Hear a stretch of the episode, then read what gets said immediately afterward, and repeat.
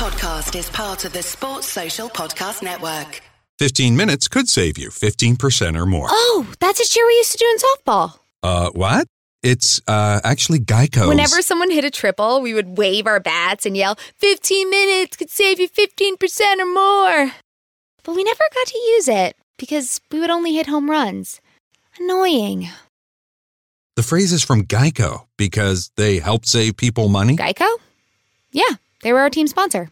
Geico. 15 minutes could save you 15% or more. Hey, imagine if all your frustrations about advertising your business could be solved right now. You should know that podcast listeners are more engaged and higher converting than any other advertising medium. So try AdHub today and reap the rewards of Spreaker's self advertising platform. It makes it as effortless as ever to be heard by thousands, regardless of the listening app they use. Visit Spreaker.com forward slash AdHub. That's S P R E A K E R dot com forward slash AdHub and start using your advertising dollars in an impactful way.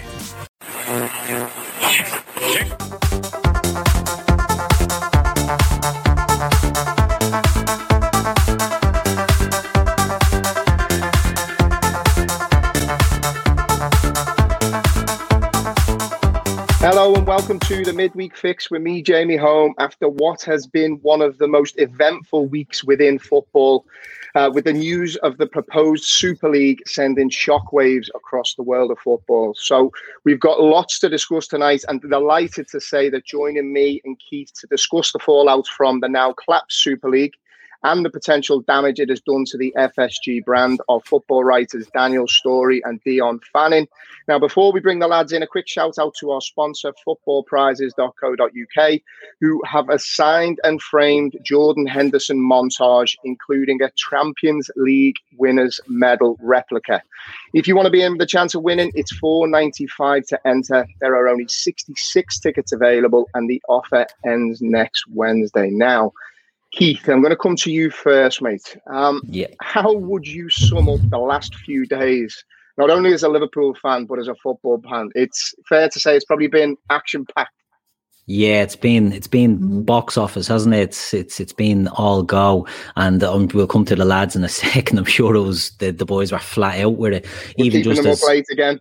yeah, even just as fans, like to, to see it all unfolding. Um, there was a sense of theatre about it. You know, there's a, a UEFA announcement of a new format to the Champions League coming out, and next thing, this bomb drops that that 12 clubs are breaking away to form a Super League, and it, it went as expected. You know, it, it went like a lead balloon, and the fallout hasn't really been surprising because the whole thing to me just seemed rushed. It seemed like there was no, um, it seemed like there was no no planning to it. It was like UEFA were getting their uh, plans out, and the boys had to jump in and say, "Well, this is what we're going to do," and, and it just fell.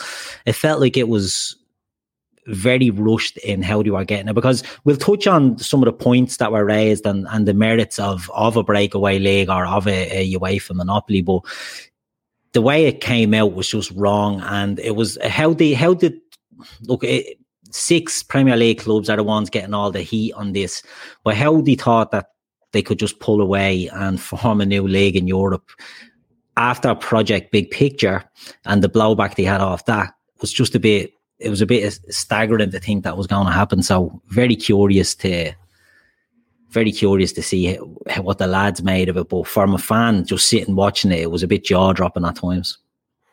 A, it's a nice segue, and I'm going to come to you first, Daniel, because we were we were talking a little bit before before we went live, and, and I'm sure Dion's the same. It's been uh, nearly sleepless nights for, for you lads. As you said, the, the news nearly broke 11 o'clock uh, every night, uh, which was causing late nights for yourself. I mean, as a, as a journalist, uh, what was your reaction as you started to see some of this news filter through?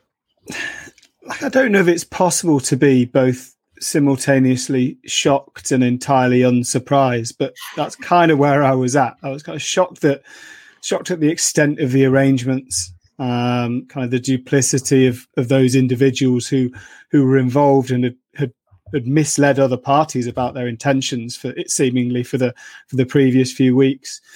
Shocked at the kind of scale of it all and the the kind of balls of what was being suggested, and and shocked too that it was clearly so owner and purely owner led.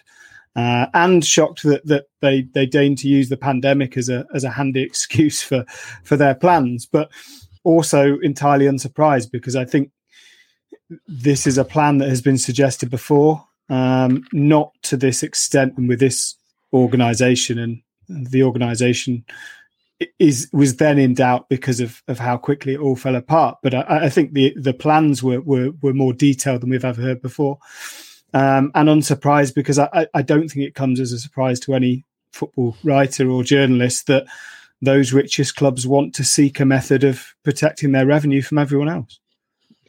Are you similar, Dion? Did you see? Is, is it not a great surprise for you to see? Uh, obviously, the speed at which the news broke. I think you know. I don't think anybody was kind of expecting it. Uh, but is this something that you think's been coming for a while now? Yeah, but I, I, I guess it's been coming for a while, whilst also simultaneously, a bit like Daniel says, but also simultaneously never thinking it's actually going to reach the stage it, it reached on Sunday night. Because even on Sunday, uh, I, I, you know, nobody would have. I don't think anyone would have been surprised if on Sunday it just was left in the ether somewhere that that clubs there was breakaway clubs or they backed down or there was never same. So when when the next step of it was taken, when they actually uh, all came out with their statements and said they were they were they were part of the Super League, that was um, a bit stunning. Uh, the fact then that you know so soon after that it all seemed to be so badly thought put thought through and you know and now looking back on it there are certain things you look at and you think why were certain things not done from the point of view of actually selling this getting you know put, putting to one side the rights and wrongs of it for a second but there's there's immediately three or four or five things you think of you could be doing or you could be getting out in front of rather than rather than it being a like even a very small thing. I think the fact that it all came out on a Sunday and Sky Sports were broadcasting all day Sunday and own this story, and Gary Neville went viral with this story and all these little things. And okay, the story came out on, in a newspaper report on Sunday morning.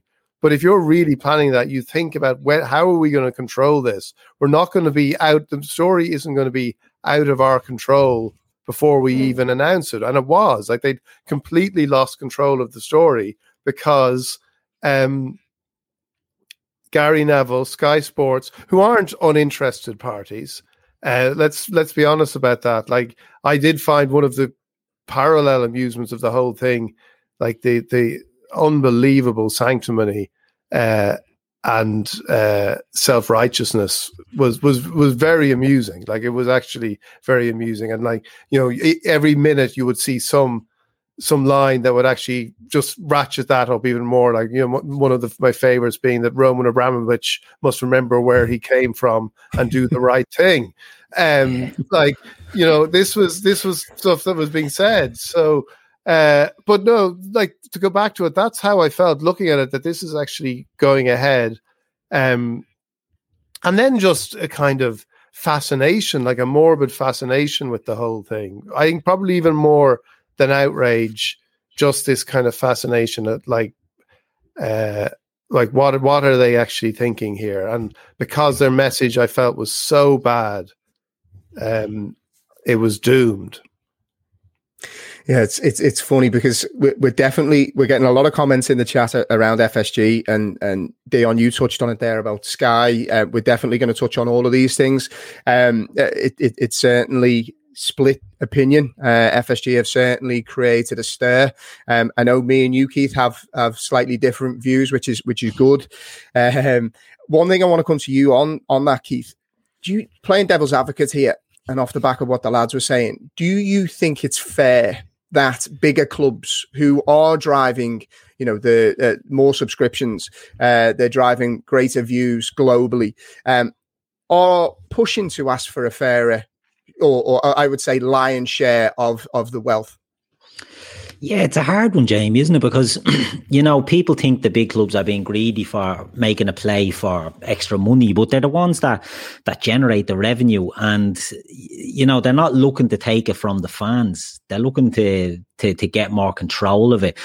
Um, you, you can, you can see some of the, the reasoning for them wanting to do it, but it was the execution that that really does let them down. It was it was how they went about it, and to look for um, an increase. You know, Liverpool with as Liverpool fans, you know, we've been keeping an eye on the the investment by Gerry Cardinale and RedBird and that, and, and how he's looking to get, you know, his end game was the sort of subscription TV and nearly like a Netflix type uh, style for football and all that sort of stuff. And you can see where they're looking to go with these things, but to go up against they seem to be taking on too many um, parties. It wasn't going up against one person. It was it was too big of a fight for them to to to jump at. You know, we saw as we touched on earlier about the project big picture.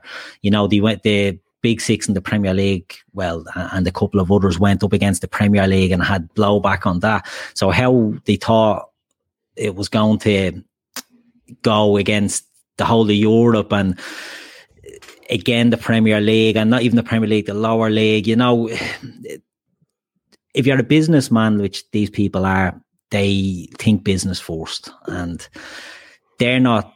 I suppose thinking of the fans, they're looking at how can we maximize our product. Fans hate hearing that. How can we maximize the revenue for our product? And this was their their gambit. It was it was what he wanted to do. It's it's a move that he made, but they got it so wrong. And you know, the, the nuts and bolts of the actual plan, you know, probably, there probably does have a bit, bits of merit to it, but just the way they went about it, they, they left themselves too, too open for, for arrows to get thrown back at them. Daniel, talking about the way they went about it, the one thing you know, uh, whether it's in business, whether it's in sport, uh, the, the key from good leaders, in my experience, is communication, open communication. Um, I just can't for the life of me. And I've always, you know, look, don't get me wrong. I think FSG have done a, a, a good job on the whole. I think they've made errors. Um, but I just can't for one second forgive the fact that they have uh, made this decision without informing the manager, it looks like Billy Hogan wasn't informed uh, based on the, the statement today. There was no type of sense check done with the fans. If there was, they would know very, very quickly that this isn't this isn't going to fly. Surely, for a decision of this magnitude, they do some type of pulse check. How could the owners have got this so wrong? I just I can't I can't believe it. I mean, I think the honest answer is that they they wanted um, they knew that the fan reaction would would be poor. Um, this is not the first time that, that John Henry and FSG have have made serious missteps um, that has led to blowback from supporters and that have forced change. You know, you talk about the furloughing, you talk about trying to trademark the name Liverpool, and this is this is bigger than that, but it's in the same step. And and my biggest problem with with his apology was that to me, sorry doesn't mean uh, I shouldn't have done this thing. Sorry means I shouldn't have done this thing, and I won't do it again. And and yet it isn't the first time that something like this has happened. So you have to kind of worry about the the gen, you know, the you know the genuineness of the of the apology. Um, there are three options in terms of not bothering to consult the fans, There's, or not bothering to kind of understand where the fans would be at. The, the first is that um, they don't haven't bothered to try. Um, the second is that they don't care enough to try. And the third, which is perhaps the most dispiriting and, and sadly, I suspect is probably the case, is that they understand perfectly where the fans are at. It's just that 15 minutes could save you 15% or more. Oh, that's a cheer we used to do in softball. Uh, what? It's uh, actually Geico. Whenever someone hit a triple, we would wave our bats and yell, 15 minutes could save you 15% or more. But we never got to use it because we would only hit home runs. Annoying. The phrase is from Geico because they help save people money. Geico? Yeah, they were our team sponsor. Geico. 15 minutes could save you 15% or more. They don't see they don't see that as a, re- a thing to cherish. They see that as a thing to be able to exploit for financial gain. And if indeed they, you know, FSG and John Henry and the owners of the other clubs, we should say, if they do sit anywhere near that third point, then firstly, it's hard to see how these relationships are fixed between supporters and owners. And secondly, it's hard not to see that a form of this Super League, although I don't think it'll be this because I think they've been scared off, a form of this comes back eh, eh, again. Because I, I, don't think they they have given up trying to maximize their revenue. And i think they think that fans are absolutely ripe for exploitation on that because they believe that they will continue to you know to to love their club and therefore through no fault of their own by loving their club and by wanting to support them they're kind of giving a kind of tacit uh, vindication of what those owners are trying to do. I, th- I think another thing that that really uh, hurt me from a from a football perspective now apart from all the noise and obviously the business side which you know people uh, people be- are becoming very well versed over over the last 48 hours the football sense of it liverpool had a football match against leeds that actually had a real uh, a consequence, or so we believed, uh, until we thought Liverpool, you know, were, were, were ultimately going to qualify for European competition, irrelevant of that game. You know, going into that, Dion, if you look at that from a football perspective, a manager has had to front up to cam- cameras. The players have had to take the brunt of angry Leeds fans. They've had to answer questions to uh, and give answers that they don't even know the full context.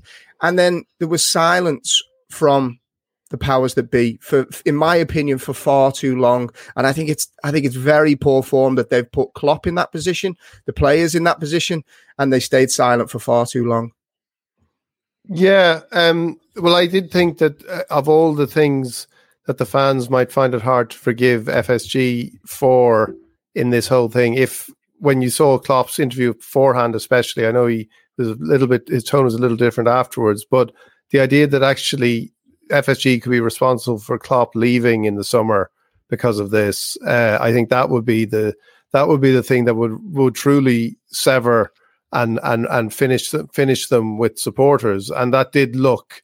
Uh, some somehow possible, especially as I say. Don't say it out loud. He's never leaving. He's never but, leaving. But that, Don't that, say that. That was, but that was that was what what it, what it felt like, and uh, but I guess they were thinking, um, but again, this comes back to uh, the sort of the lack of of planning about it because John Henry isn't stupid. Like he isn't. There, there are people involved in this who are stupid, but John Henry isn't one of them. Like he isn't uh, a stupid person. And the idea that just that that there was nothing put out there, like that all the the only the way this was portrayed from the get go, which it was, you know, the the the, the power grab, the the the the, the uh, elimination of competition, all these things. But the fact that there was no softening, if you like, there was no suggestion. Like it, it appeared in the statement, but it was too late by then. Some idea of you know you know fair, fair prices for tickets. Like if they if if if there'd been a three month camp soft campaign or a six week soft campaign. Uh, highlighting UEFA's flaws. And like this is the thing, like Daniel talks about the Super League coming back, which is a possibility. But like what we're left with at the moment is a Swiss model, uh, which is a terrible, terrible thing. Nobody is going to march on the streets about the Swiss model, and they should march on the streets about the Swiss model because it's a it's a monstrous competition. What the what the Champions League is going to like it pr- protects the European football pyramid just about, but in every other way, it's a it's a terrible thing that is just is going to be introduced on the back of this uh, as a sort of a, as a, as a concession to the big clubs, but just a, a unwieldy competition. And I I would have looked at if you remove the competition element, the idea of a super of a, of a league, a straightforward league, would be more attractive than the Swiss model. But that's another. Anyway, that the point about that is again, it just highlights this, that none of this was none of this groundwork was laid beforehand, and so you have this situation where you know Ole Gunnar Solskjaer on Sunday, Klopp on on Monday, they're coming out and they're having to do uh, take the brunt of this. Now they can handle it, but it's it doesn't it it really doesn't do any good for the sense of a club that is adrift uh, and isn't really listening to, to supporters. Keith, am I am I going to put you on the spot here? In fact, yeah, I am going to put you on the spot. Uh, you said to me today that you are in favour of a version of Super League. Can I ask you what version you in your head when you think that you know? Because I think we're all long in the tooth to know that this probably isn't going to go away. It's going to come back in some shape or yeah. form, whether it's in the near future or the uh, you know the the distant future. Th- th- this hasn't finished when you think of how this could potentially work, what vision do you have in your head?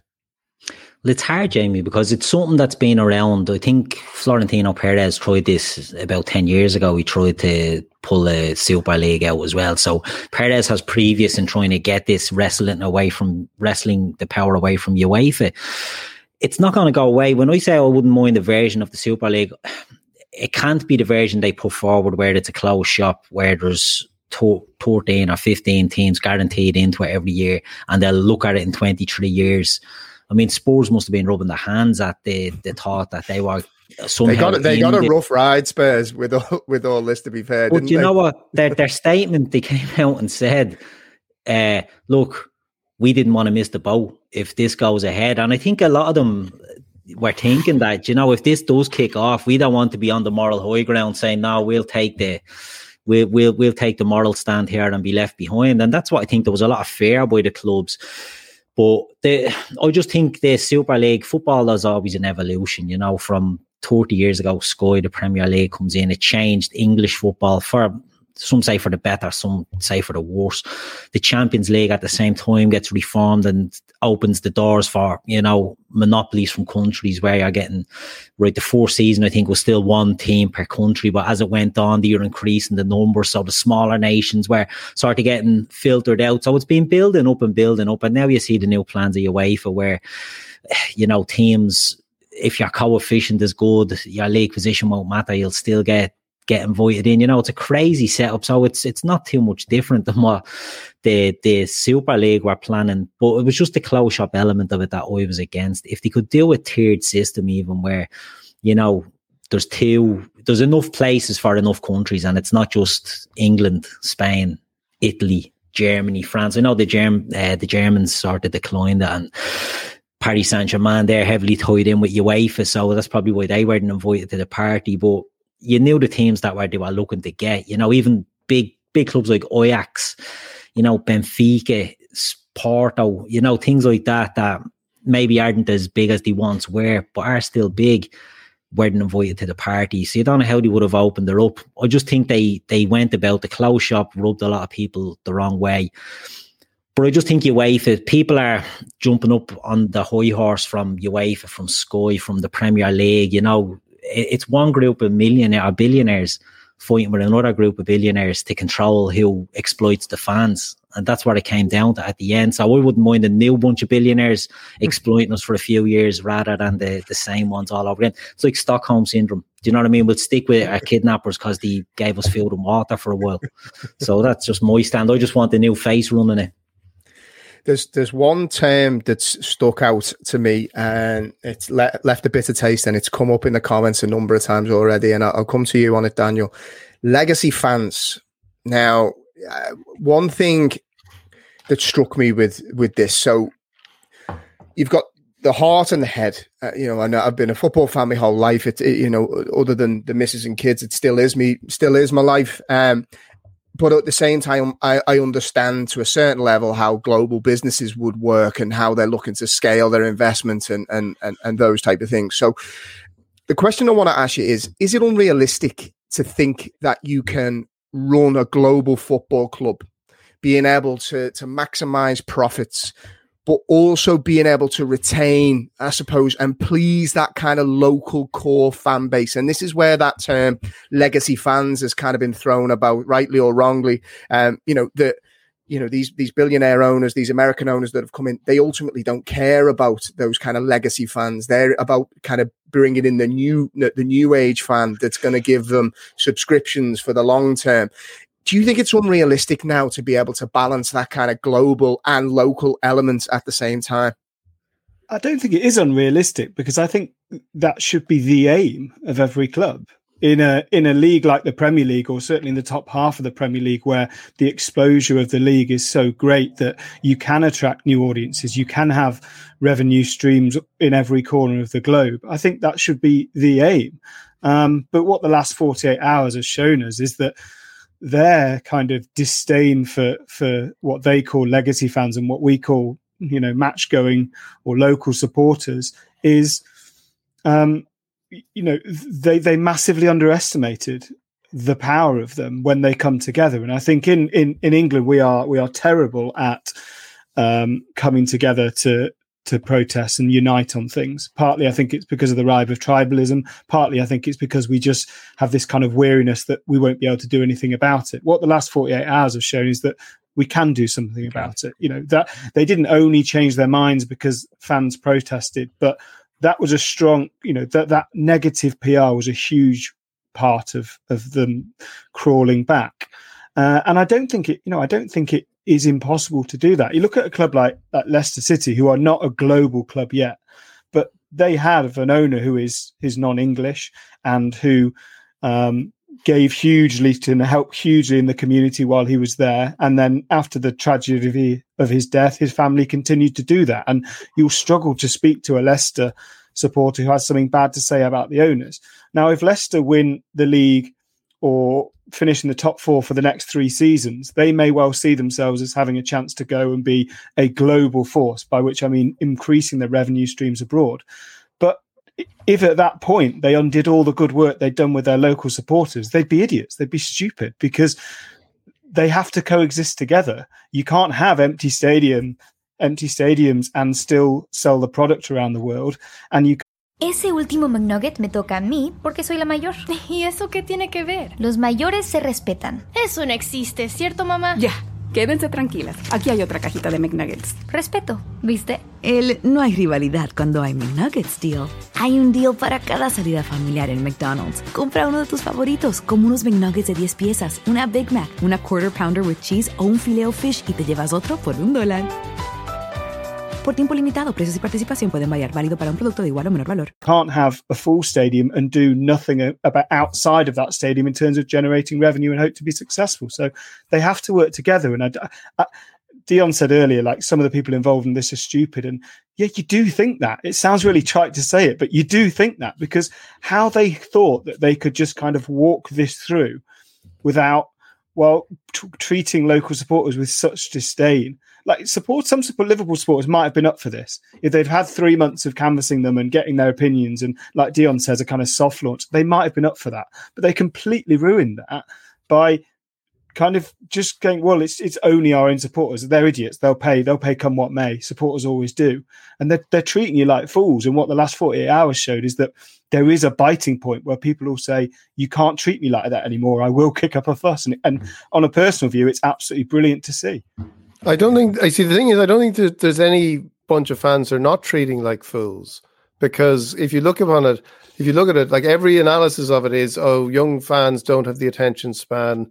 The local fans, we can, we don't need to do about that, and it, it, it basically comes down to this is a this is this is a, a phenomenon across all uh, industries. Is that people use use use their own inability to actually get something done and they blame it somehow on some deficiency in like and as, as, I'm talking across all businesses, I'll say customer. They they blame it on some deficiency on the customer that means they're not uh, they're not actually uh, engaging with the thing they're trying to sell them, and that's not the case. Like that is not the case in football. This idea that the young people's you know, that the attention span or whatever, I, um, is changing. I, that is not that is not the problem for for football, but it, it was a convenient problem and it allows you to create a bit of noise and allows you to justify what you were doing in terms of something radical. And then, you know, Perez talking about, you know, having shorter matches and all this kind of stuff. It's it's just, it, again, it's just gimmicks designed to, uh, to kind of, to justify, and it's almost, and as act as a diversion for any kind of radical, but in, in this case, kind of radical but stupid uh, idea or or not thought out idea. And I think that's what.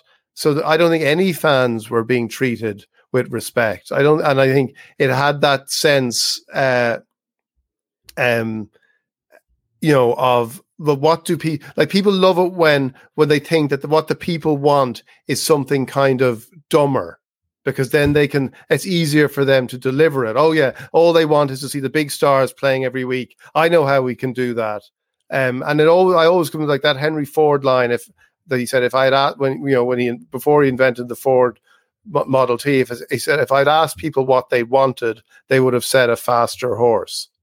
And that and that was and that's and that's what so many kind of bad decisions are based on is the people are telling me what we, they want and i i am too fearful and i am too fearful a person to actually do anything except accept the low and this again and i i this applies to everything. This applies to media it applies to every uh, business but it is just i'm too fearful to do anything than to just hesitantly sort of say let's give them what they want and then we will we'll see if we can get away with that. But it's not it's not a brave it's not a it's not a it's not an imaginative way of, of looking at it. And that's one of the things that this super league kind of lacks is uh, it, it's a kind of a failure of imagination. It's like let's just get everyone as as uh, let's just get everyone as as famous as possible in the world of football together forever, and they will never be apart, and that will succeed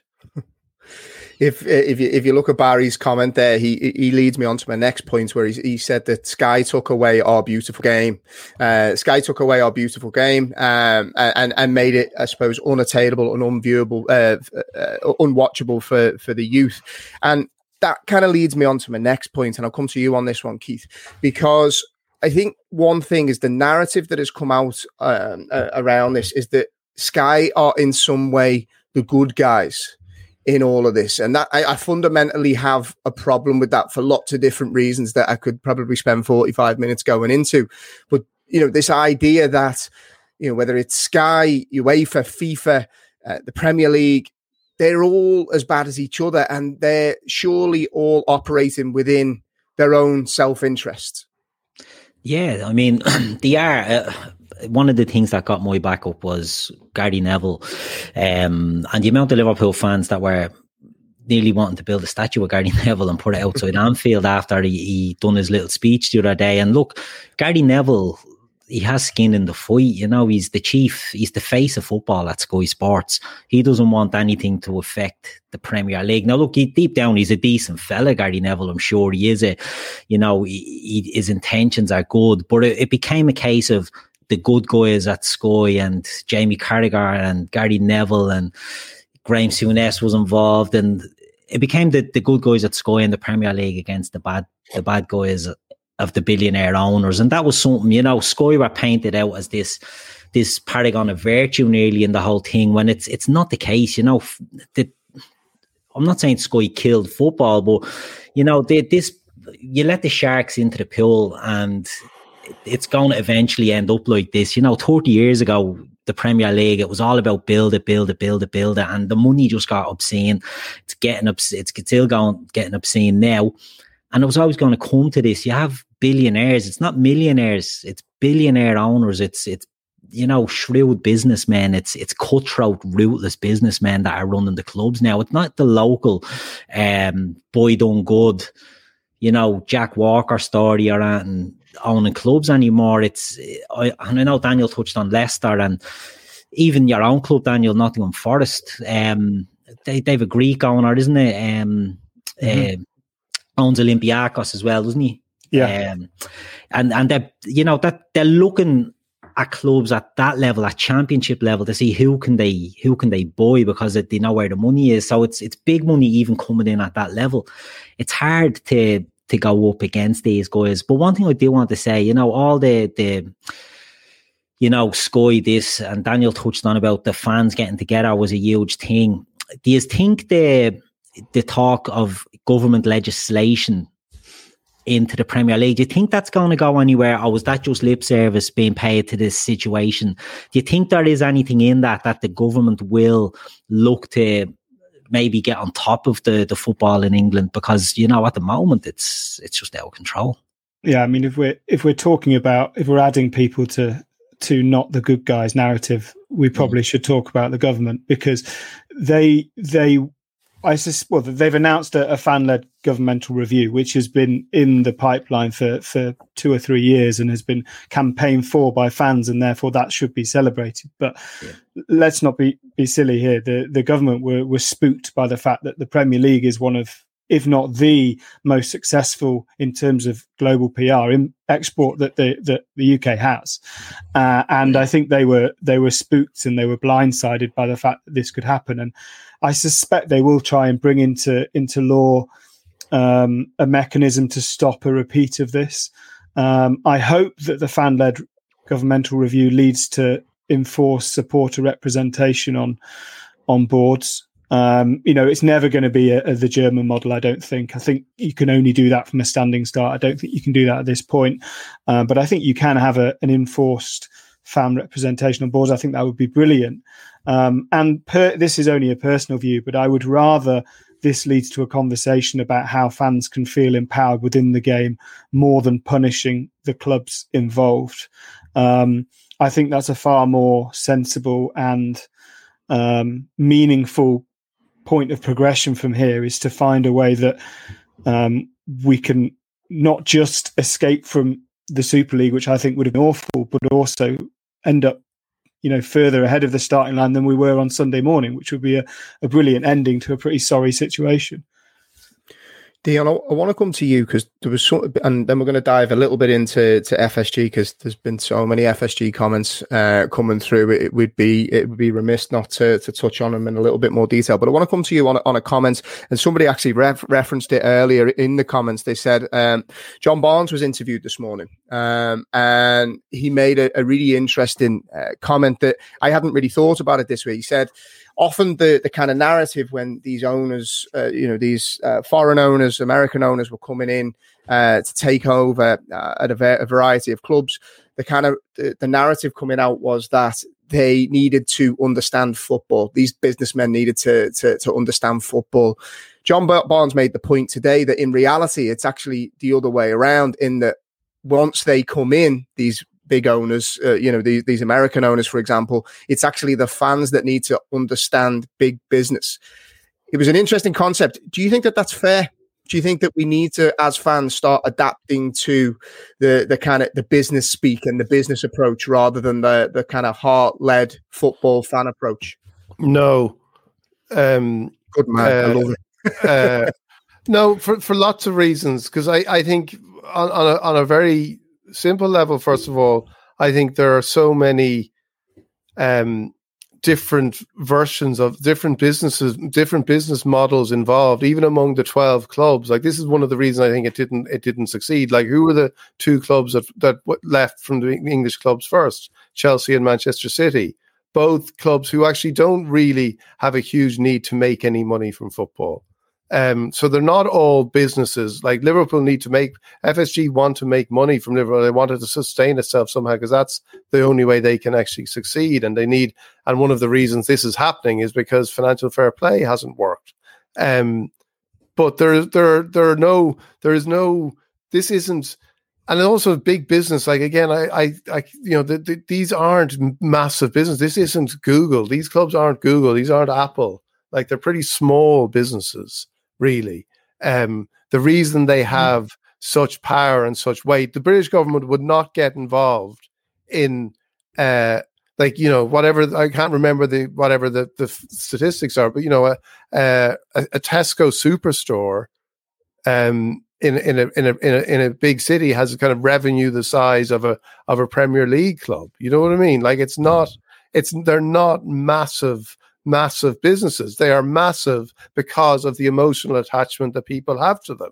That's what is emotional about them. If if Tesco were, were doing something with with with a, with with a with a supermarket somewhere, Boris Johnson wouldn't be talking about it. Keir Starmer wouldn't be talking about it. They're talking about it because of what of the emotion uh, it it brings and the emotion that uh, it are you still mixing station gas and oil for your string trimmer, leaf blower, or chainsaw? Eliminate the mess and the guesswork with TruFuel, the original pre-mixed two-cycle fuel. TruFuel is ethanol free and precision engineered for small engines, improving performance and extending the life of your outdoor power equipment. And TruFuel is available for both two and four cycle engines. Empower your equipment with TruFuel. Available at your local home and garden center today and it engenders in people. I think what fans need to do is to actually, and this is this is this is also impossible, and this is we'll probably get into this more with FSG as well. Is actually to try and actually um, figure out what they really want from their football clubs because you see what happens with with Newcastle United. Like they want Mike Ashley out, they want Mike Ashley out, no matter who's going to take over the club. So the idea that there's a, a Saudi a Saudi wealth wealth fund coming in or Saudi Arabia behind, they're not that bothered about that. Manchester City's Manchester City's response to the ownership of the club, the Manchester City fans has been has been tribal. It's been what Daniel talked about. All those things because they've delivered success and because uh, I it, it was very interesting that everyone felt every supporter this week felt sort of liberated to attack their own club um, because uh, I'm so used you know, to defending them over the years, Dion. I'll yeah, but, but but everyone felt liberated. I think because everyone was attacking everybody, it was like right, we can actually, and you know, maybe you don't want to get into this like you know just what the subconscious was doing, but maybe those those fans who who kind of know when they're defending uh, ownership models and owners that they aren't really defensible. Maybe this was a an opportunity to to let it all out, and and they let it all out. But then it was kind of no, interesting. Sometimes you'd see on the mentions if if like uh, replies if uh, if an Everton fan said something, suddenly a little bit of tribalism would kind of get back into it. But that was something that was interesting about it. But I think that's what supporters need to do. What do they want from the? I don't think they need to understand business first of all because I don't think uh, we don't we don't know there are so many different reasons why people are owning these clubs to actually say you must look at it from a business point of view no they need to look at it from what do they really want from this club? Because what a lot of fans ultimately want from a club is somebody who is just going to spend whatever money they can to make their club successful. Like that's the reality. That's not business, but it's also not sport really as it should be either. It's funny. We've, to be honest, we've got so such a range of kind of viewpoints on FSG, and, and I'm going to come to you, Keith, because we're going to dive in a little bit on on FSG, and we've touched on uh, them a little bit, and, and and Daniel made the point about you know it's a series of apologies, and I was weirdly only having this discussion with my son before he's a nine year old, and he was apologising about something, and, and it, you know if you keep doing the same things over and over again and, and apologising, the apology doesn't become as meaningful. It just feels like you're saying it to get out of trouble. I felt like there was a sense of that. And look, I'll give John Henry his credit. You know, no one else has stood up and, and kind of done that type of apology. And, and the thing that I did like before we get into the things maybe that we didn't is the fact that he took full ownership. So he kind of, you know, he he, he apologized obviously for for hanging Klopp, the players, disturbing the game. He uh, referenced Billy Hogan, as we said before. Is it is it fair to say though, for a lot of Liverpool fans, and I, I, look, I'll be honest, I include myself in this. I, I still think FSG are, are, good owners, and we're going to come on to exactly what are good owners. And Dion just touched on it a little bit uh, uh, in a couple of questions' time. But for you, is this kind of one apology too far? Um, because it kind of feels to me like they don't actually care about fan culture or traditions they don't, you know, they can get away with what they can get away with, and then when these annoying legacy fans stamp their feet and make a little bit too uh, noise, they'll they'll come in with their apologies. Yeah, it's you know, it's not the first strike against them. We all know that. Um, it was touched on earlier. You know, the the furlough, the seventy seven pound tickets, the um, copyright name Liverpool, those sort of things. And especially, look, speaking from a Liverpool point of view at FSG, they know that the likes of Spirit of Shankly, you know, they're, they're quite vocal for anything like that. So it's not a case that you can sneak something like this in at Liverpool and expect to get away with it. So they, they must have known, you know, there's going to be a blowback for this and it's not going to wash.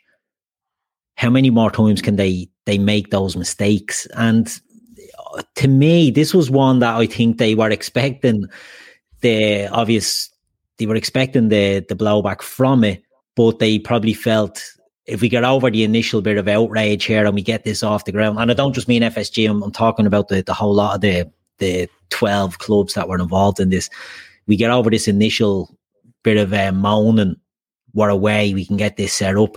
I just don't think they expected the level. I mean, going back to Liverpool, we had people calling for Bill Shankly statue to be removed from outside of Anfield. Yes. You know, you had all sorts of stuff going on, you know, and Gary Neville done a tweet quoting Bill Shankly with the socialism and all. And, you know, it, it's not that way anymore, but you can't have a socialist, you know, outlook and a socialist club and want to be spending millions. You know, it's, it's a hard one to balance. I think FSG, they knew there was going to be a bit of action on it and they just felt if we get it, if we can push it through, it'll be worth the reward will be worth the risk. And no, it wasn't. You know, it was just one too many. It's another apology. It's John Henry coming out. You know, as we said there, um, he's not a football fan. You know, the Glazers aren't football fans. Stan Kroenke isn't a football fan.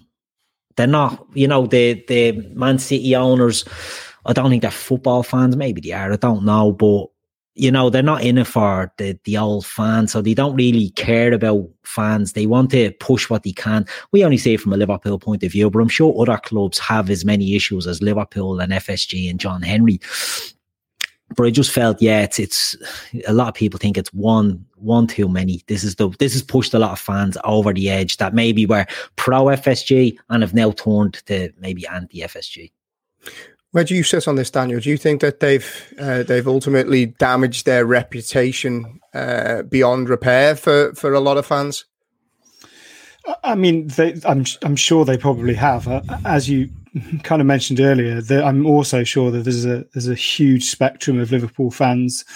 I think what it, it should at least do is it should remove that kind of facade that there is any genuine care there for supporters beyond their monetizing potential. That might be a really depressing thing to say, but it's true. And it's not just true at Liverpool, it's true of lots of clubs. We all like to think our clubs are special, and they are. We also like to feel that our club owners care about us more than any any other club because that plays into a narrative that means we don't have to address the horrible fact that we're probably being emotionally blackmailed and exploited or every season.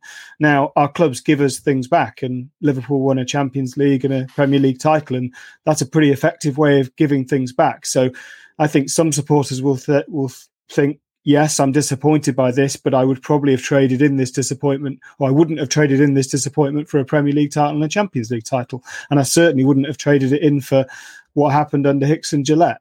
Um, and there aren't, you know, there aren't a long queue of, um, you know, benefactors and billionaires with great intentions waiting in the wings because that just isn't the case. Um, but I, I, I, actually believe this could be a positive thing in a way, if, depending on how you look at it. But it's very rare you get a billionaire on the back foot.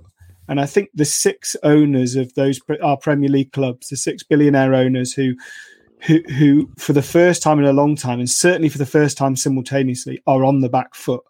And so that provides us with an opportunity now um, to reinforce why we matter. Um, because I don't think I, I can't ever be 100% confident they'll ever listen, but I'm I'm certain that they'll, they're never more likely to listen than they are now because they they believe they owe fans something. Now that might just be to regain good PR, might just be to get back in their good books. It might just be to kind of feel that their their own positions are safer than they were two days ago. But that doesn't really matter as long as fans get something out of this. It will be worth it.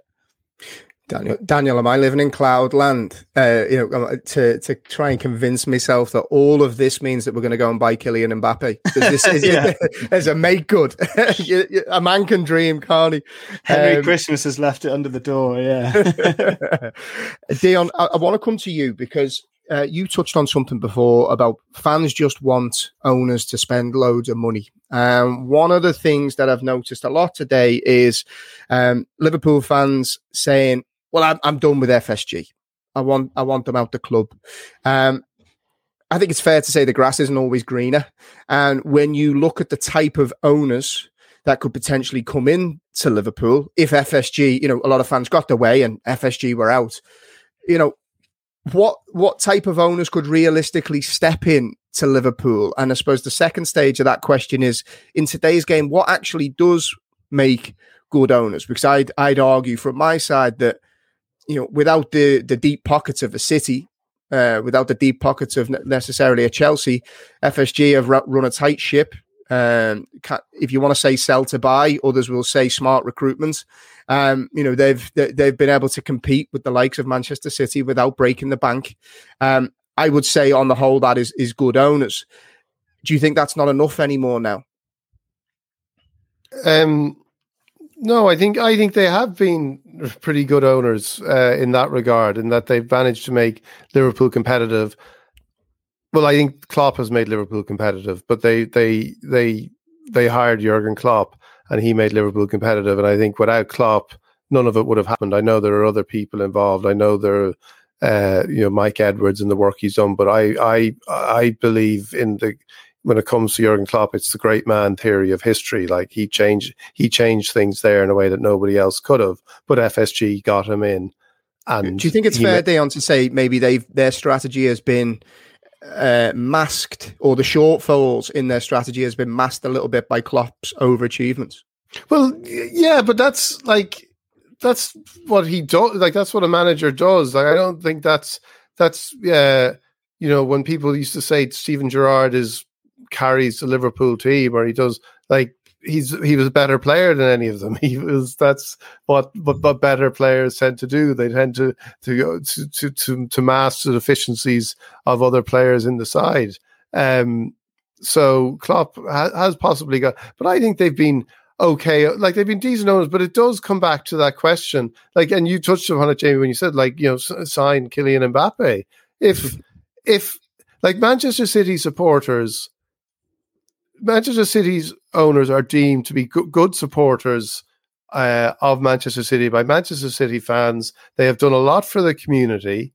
They have done an awful lot in all aspects of what you would would consider uh, to be good ownership of uh, of a club and what what you want from owners within the community. But there are still you know a lot of things you can huge question marks and huge moral issues with actually whether you want uh, an ownership model and owners like that for your club.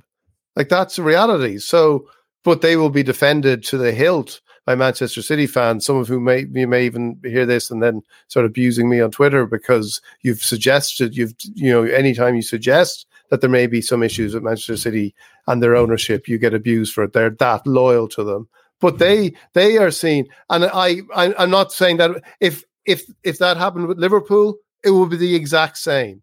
I don't think there's any. Uh, Introducing Force Factor Fundamentals. Exclusively at the Vitamin Shoppe, these men's health essentials have clinically studied ingredients like BioPerine for enhanced absorption. Yohimbine, pine bark, and L-arginine can help you strengthen blood flow and heighten passion with doses that may bring you the results you crave. Now you can save 20% on Force Factor, including the fundamentals at the Vitamin Shoppe. Get these men's health game changers in your life at any The Vitamin Shoppe store or vitaminshoppe.com.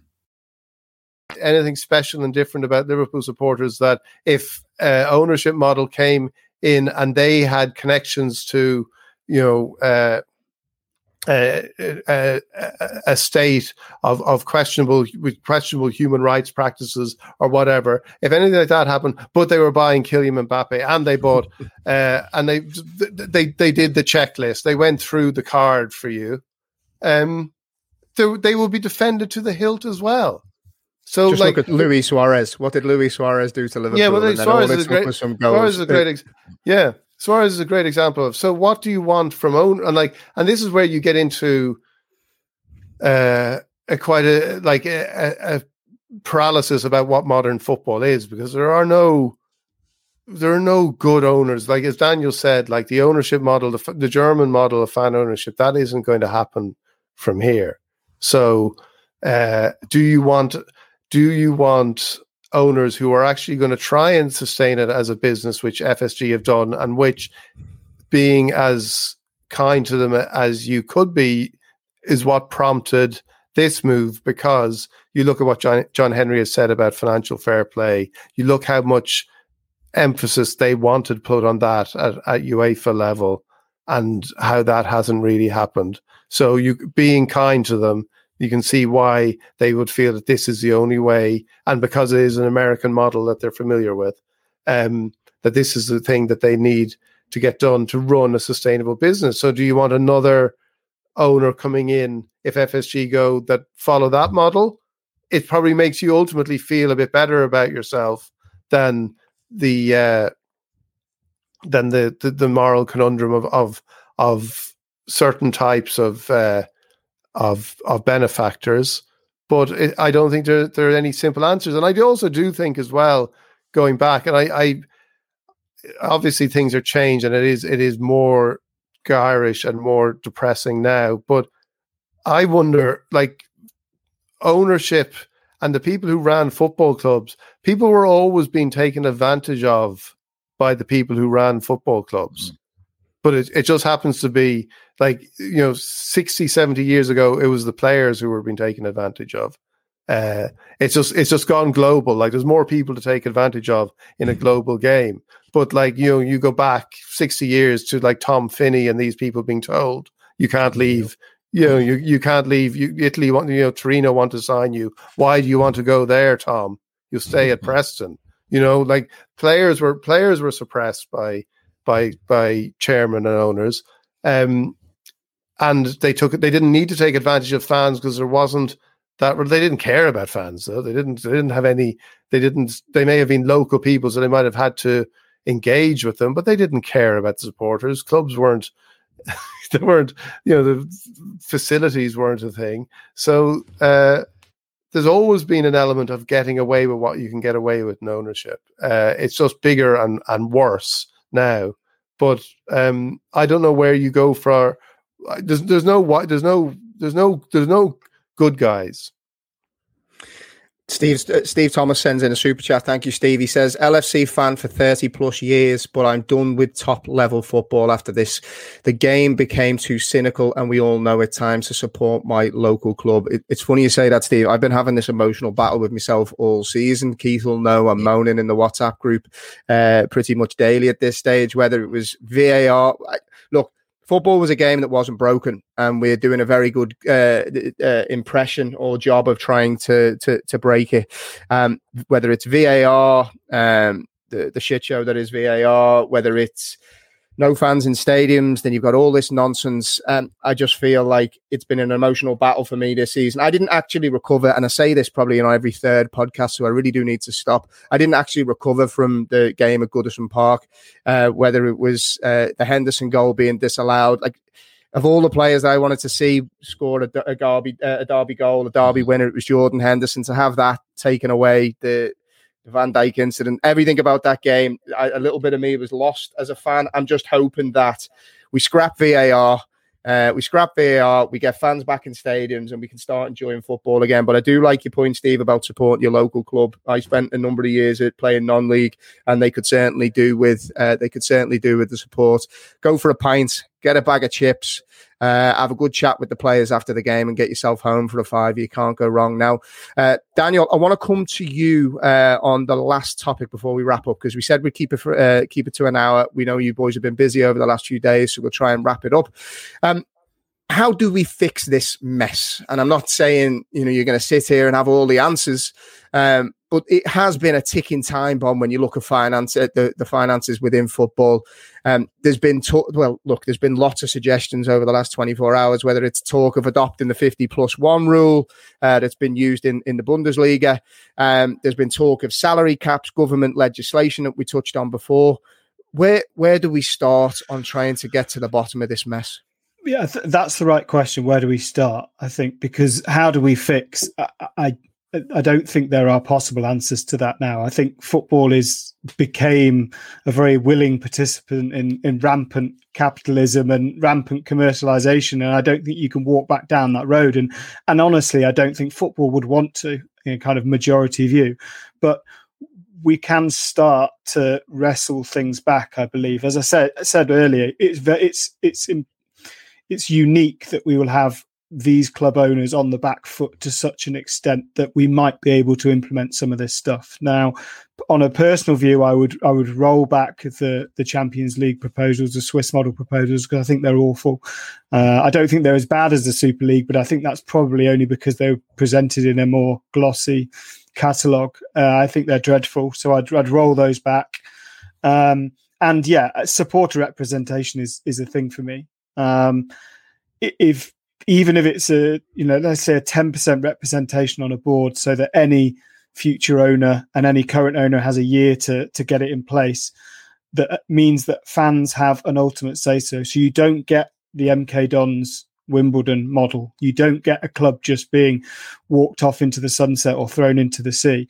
Um, that would be huge that would be a huge victory it really would because we are talking about things that are very very hard to implement because by the very nature that they own the clubs they also wield the power um, so it, it's it's not easy, and I think it will take legislative um, enforcement. I don't think you can rely on goodwill with with these people because I think we've already proven from what we've talked about that just doesn't work. So I really, really hope this fan led government review gets involved. I would encourage everyone to join their supporters trust. That's the great way of getting your view across. It's very easy for us, you know, to moan about things and and that helps us blow off steam and it helps us kind of cope with it and it helps us kind of watch games again without getting angry. But there are things we can do now. And that, as I say, the last 48 hours have shown that protest and outrage can make a difference and it isn't just empty. And that's a really, really positive spin on what's been a pretty horrible two days. Where do you sit on it, Keith? What's the answer? it's hard, like, because you can't put the genie back in the bottle once you've let it out. You know, um, FSG sold 10% of their um, umbrella group for 450 million, you know, so the values their group at 4.5 billion. You know, it's the, the, the German model of fan ownership, it's just, it's not going to happen. It's, you're dealing in, in two too much money. You know, it's, I think fan representation is right, but is it just a token gesture? Is it paying lip service? Maybe. I, I, I don't know if anyone knows. Is Tony Barrett still involved at Liverpool? He was meant to be a, a sort of liaison between liaison, yeah. between management and, and fans. I don't know if Tony still does that. He's um, probably busy. yeah, busy the phone's turned off. He's had enough. Um, but you know, I, I don't know if it's just more of that and more um, the, the thing with FSG, speaking from FSG, they're not visible. They're, they're never at Liverpool. Mike Gordon is is maybe the most visible, but you don't hear from him. You know, they, they, if they're not going to be there and they're entrusting it to, you know, Mike Gordon and Michael Edwards, it's they, they need something, whether it's Tony Barrett, whether it's more people doing that. You have to be careful what you wish for as well. You don't want too much fan involvement and the overall um, members model that I've seen mentioned for ownership. I mean, you only have to look at Barcelona. You know, they're not exactly um, the, the cleanest the clubs either. You know, so there's a, a slippery slope there. I just think it's it's gone past. I don't know what reform can be done in football. So England is one thing, the Premier League, the government can bring in some legislations and just look at the the Premier League, but you know, salary caps is that that's not going to work. You've got players earning like where, where do you set the cap? Do you know what I mean? Like you, the best players are earning four hundred thousand a week. You know, is that the cap? That's the the fine cap for ninety percent of the league you want to attract the players in. So it's similar to when the Premier League changed their transfer window date and nobody else changed their transfer window date and it just handicapped them. You know, they could be doing the same. They could be doing the same with imposing um, wage caps. So it, it, needs to be done at a, a, higher level than just England. And I don't know what the answer is. It's it's just too. I think it's gone too far. I think it's too too much money is involved now. That I think. Um, just getting listening to fans and taking it more in is the only way to get over the current crisis. But long term, I think it just goes back to the way it was. I think you have too many sharks in there trying to take bites out of pie. Do sharks eat pie? I don't know. I, I know where you were going with that, mate. Don't worry. I think we all did. Dion, I want to come to you. Come, come to you to finish, Dion. I'm going to throw a curveball at you. What have What have you learned from the last few days? Um, There's no good I, guys. Well, well, what have I learned? Uh, that what I would say is that, um, I and this this actually goes back to what I was going to say. If you ask me what would I do, I think that sometimes, like Keith said about it being a token gesture, if there's a fan representation on boards, I think some tokens and and fig leaves. Like when you talk about the the European football pyramid, like one of the things I felt about it was this is just a fig leaf. This doesn't exist. But actually, when you see it being taken away, you think that fig leaf is kind of important all the same. Uh, and it's the same. It's the same with this idea that the fans on the board would be token representation and they could be bypassed or they could be whatever. They're still there. They're still there. They're still a nuisance. They're still they're still a presence if they're put there that can maybe at some point just be a nuisance. They may never stop anything, and everything may be done uh, around them. They might, you know, the, whatever. And it's it's the same for some of the ideas of football because it is, um, you know, it, like the idea that we're going back to the status quo. And I would say about like the the, the idea of the no bad guy, like they're all bad guys. I think what's what was so bad about the Super League was it actually made all the other people look like good guys. You know, that wasn't the thing. It wasn't that they're all equally bad. This was so badly executed and such a bad idea that it actually allowed everybody else to look like like good guys. Now, I didn't agree. Sky Sports saying the good guys, someone on Sky Sports, the good guys have won. Maybe the supporters can fit into that category, but nobody else. But they were allowed to look like that. But it did. It just it kind of emphasized to me that some of the things that I would be kind of cynical about and and I would have been cynical about even as this was unfolding, the idea of uh, the football pyramid and the idea that these things are actually re, you know real because you know it's just it's a romantic notion the idea that you know that you can actually journey through uh, through the divisions and through the leagues but they do they do have some meaning and they do have some purpose and uh, that's the one kind of positive thing I would take from it. And then, but I think if we're if we're back in the status quo, um, we'll all be back in the status quo. And I'm always very wary of these huge outpourings of emotion where people say, in any kind of situation, things are going to change from this because um, a lot of times people pretty it's like you know be kind or something like this on on you know on, on twitter. It's like that. Like this is this is this starting from now. Starting yeah, yeah. from now be kind. Yeah. this has to be this has to be something you, daniel's right. Like this, this moment can't be wasted and like it has to be utilized somehow and and i think if it is that you have fans on boards and that would be would be a start and would be some progress uh, just to finish, Danny sent in a super chat. Thank you for that. Let's be fair, lads. Uh, FFP was never about leveling the playing field. It was always a way of stopping the so-called new money from competing. And I think uh, the the, the um, inability of FFP to to to kind of continue to do what it was meant to set out to do is probably one of the reasons which drove uh, drove FSG to look for new investments and, and, and maybe explore different avenues. So uh, fair point to finish on now, uh, gents. A couple of couple of housekeeping bits just to finish on. Uh, I know we're, we're now up for the hour, so I don't want to keep you any longer. A couple of things to call out before we wrap up. Um, if you have articles, opinions, stories that you want to share on our website, please do send them in to lfcdaytrippers at gmail.com and we'll get them up on the website right away. Um, we also now have the, Discord group. Um, I think it's up around 300, 400 members now. Um, the chat is popping every single day. The link will be in the description below. So sign up, come and get involved. It's like Twitter, but without the shouting and abuse. So it's definitely worth checking out.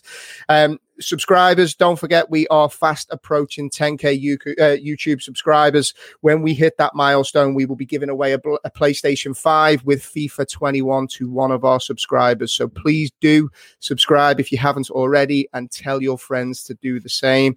Uh, finally, shout out to footballprizes.co.uk if you want to win the signed and framed Jordan Henderson montage, which includes the replica Champions League medal.